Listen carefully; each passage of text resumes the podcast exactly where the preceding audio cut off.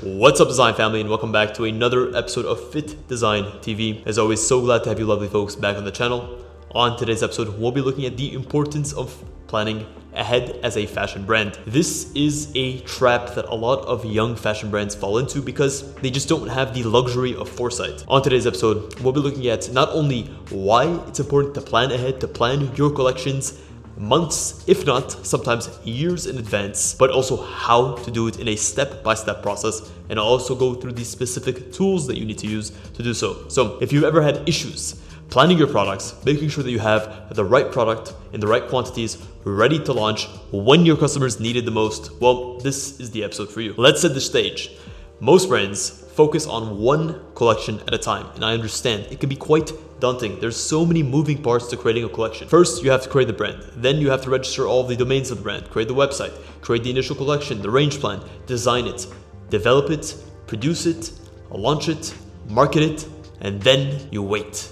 You wait for the sales to come in, you wait to see how the customers are performing, and it could go one of three ways. First way is it does horribly. You don't sell, you don't gain traction, you need to go back to the drawing board. The second way is what most brands will face where they'll have a trickle effect. They'll start off, they'll start to fine tune their production, they'll start to fine tune their marketing efforts, and they start to gain traction as they bring in more and more customers to the door. And the third stage, which is the stage we want to get into, but there's also a caveat to that, is that you sell out almost immediately. You have a smash hit product, you have great delivery, you have great marketing, and your customers can't get enough of your product. But there is an issue. You haven't planned ahead. You've done all of this work only to find out that your products are sold out and you don't have anything ready to sell right off the bat.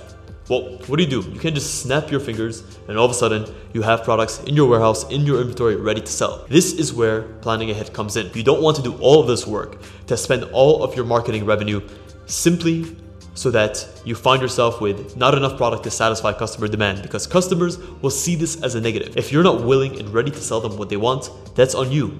They're going to find someone else that is able to sell them. So, how does one plan ahead? and how do you actually go ahead and create the stepping stones that you need so that when you have product you're ready to launch that product. There's a fine balancing act that you have to create. The first thing is we have to understand how long launches typically take from start to finish. A typical time frame that a brand will take in order to come up with a collection, create the range plan, create the designs, produce or create the samples, confirm samples, produce them, have them shipped to the warehouse, take production samples, take production photography, take your marketing materials and ready to sell, I would say on a very, very aggressively non conservative side would be around six months. So, from the date of inception, an idea comes into your head that you're ready to execute on. If you're an exceptional executioner, if you're someone who has experience in the industry, you have the right people in place that you can just call up, this is going to take you around six months. So the best case scenario, six months, at the worst case, a year. When you're plotting out or when you're planning ahead your strategies, you have products that have not been conceived and not been designed yet. You have products that have been designed, but they haven't been developed or they're not ready in a actual physical production standpoint. And then finally, you have products that are in a production stage, but you haven't pulled the trigger. You haven't actually confirmed the order with the factory, but you have the pre-production sample approved, the fit is approved, the fabric's approved, and it's just a matter of doing the bulk cutting and sewing. Each of these is going to have a different time frame.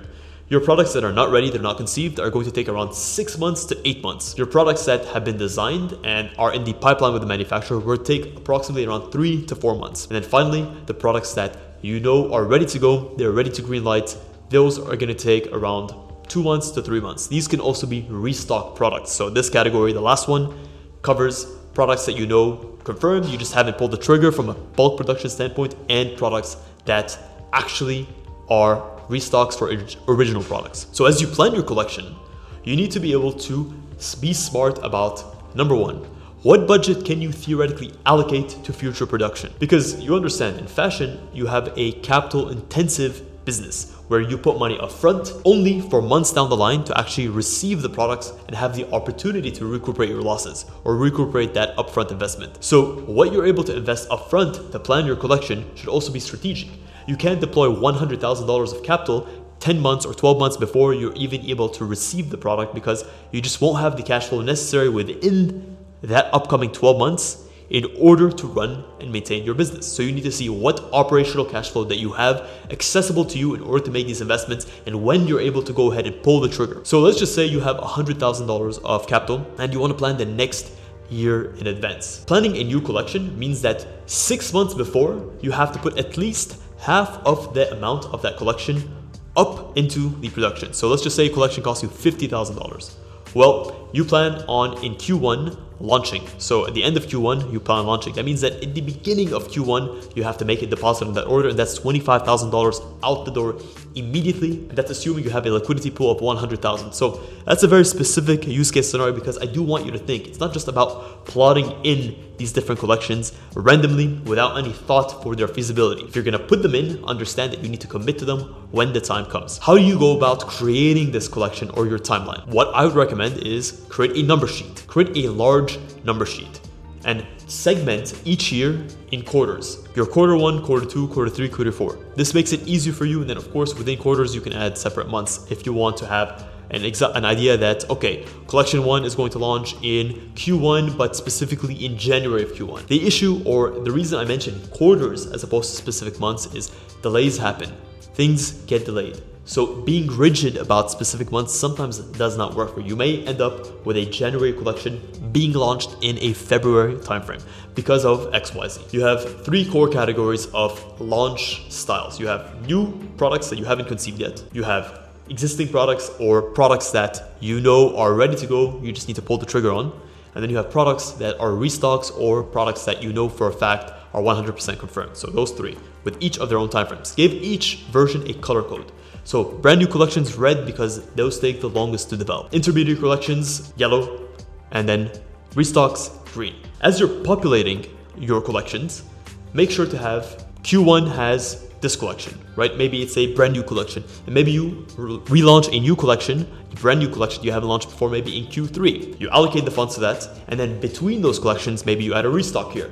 Maybe you add a intermediate collection, one or two pieces that are capsule pieces that you know are ready to go because you've already confirmed them with your factory. This gives you the foresight to be able to see where you're going to potentially have downtime between collections and how you can keep customers engaged with your business by plotting in your restocks and smaller capsules that you know are ready to go at any given moment. So, if we were to estimate a basic timeline for a small to medium sized company, so a company that's just starting out, definitely within the first year, they may aim to launch one or two core collections. And if they have the data, they may anticipate which products do we know can we also add as restocks.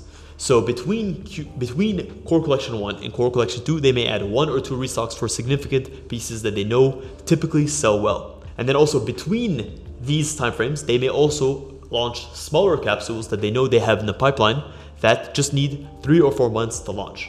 That way, they can project out in advance. Starting in the beginning of Q1, they project out for the first three months, four months. They're able to put in one collection, and then a month after that, two months after that, they're able to put in a restock collection.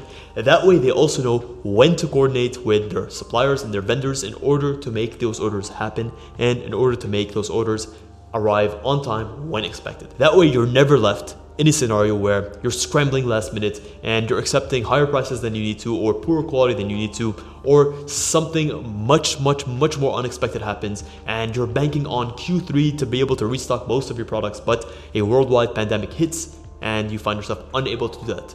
So you are leveraging your risk or you're amortizing your risk over the entirety of the year as opposed to putting all your eggs in one basket and then finding yourself stressed because you're unable to make all the necessary arrangements to meet customer demand because you've worked so hard to create the right marketing campaigns, the right collections in order to meet that customer demand. So they always say that failure to plan is planning to fail, and in this case, it is extremely true. You need to plan ahead and you need to give yourself the tools necessary so that you capitalize on the wave of customer demand that you're undoubtedly going to reach because you're watching FittDesign TV and you're learning step by step. Let me know if you guys enjoyed this episode and if you want my personal opinion on how to structure your own 2024 calendar or 2025 calendar. Let me know. I would be more than happy to hop on a consultation call with you. We can go through your details. I can give you personalized experience or personalized feedback based on your budget based on where your market segment is, what niche of the industry you're in, and ultimately what times of year you should be launching. And I'll run you step by step through how to go through the number sheet. That way you can plot your collections and you can have much more forward visibility over what your next year looks like. Guys, if you enjoyed this episode, if you gained some value, please consider smashing a massive thumbs up. It really does help us out. It keeps us motivated to keep pumping out this content for you. I say this from the very bottom of my heart. Thank you so much for tuning into this episode of Fit Design TV. Until next week's episode, stay awesome.